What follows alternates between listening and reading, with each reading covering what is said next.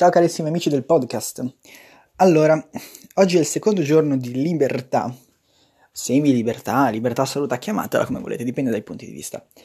Allora, oggi volevo analizzare eh, un aspetto che, che, ho riscontrato sia sulla mia persona, ma anche su, nei giornali, in chi parla di queste cose, eh, nei mezzi di comunicazione, è questa sindrome della capanna.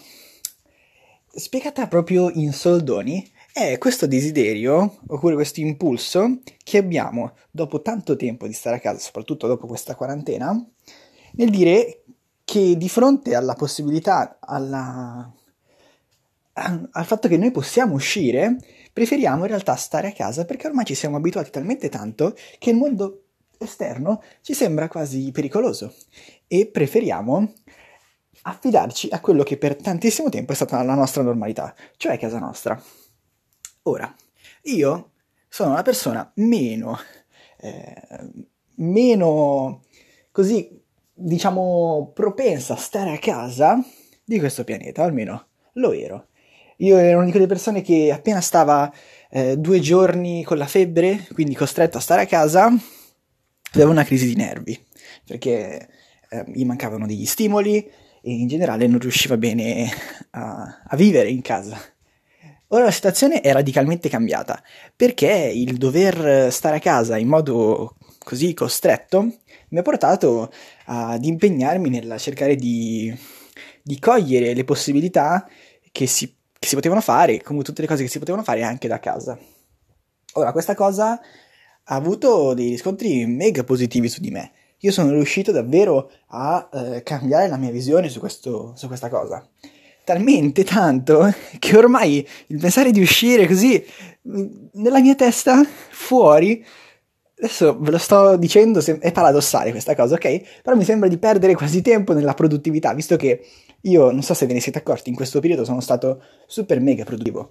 Cioè sono riuscito a portare podcast ogni giorno anche podcast di una qualità elevata. Non so se avete notato i podcast dell'app Immuni sono fatti particolarmente bene meglio del solito e nel frattempo sono riuscito a portare una sfilza davvero grande di video su, sul canale YouTube e in generale quindi ero sempre a lavorare. E andare fuori mi destabilizza un attimino.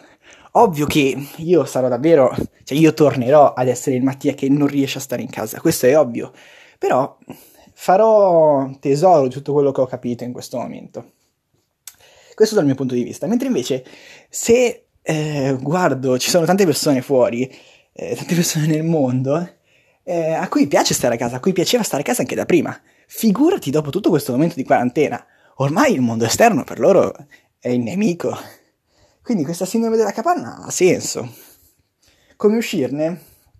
Non lo so se è il momento di affrontare questa sindrome così a scontro diretto, perché dobbiamo stare ancora cauti. Quindi se qualcuno ha particolarmente piacere di stare a casa, lasciamolo stare a casa per adesso perché comunque meno persone ci sono in giro e meno possibilità c'è di, ricominciare a, a far correre il virus.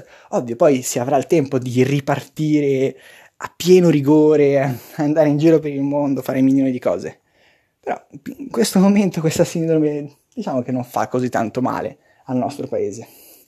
Ovvio, se si sta a casa e si è anche produttivi, sicuramente è una cosa positiva. Bisogna considerare che tanta gente come me in questo momento deve preparare gli esami per la sessione estiva dell'università oppure semplicemente sta studiando per la maturità e quindi è giusto che stia a casa anche perché sarebbe davvero brutto eh, prendere dei voti negativi eh, per un qualcosa che si è studiato in quarantena quando effettivamente non, non, non potevi fare nient'altro che studiare ed è davvero brutto se vai male in quegli esami. Infatti io non me lo perdonerei, però questo è completamente un altro discorso. Quindi sindrome della capanna, not bad. Possiamo conviverci.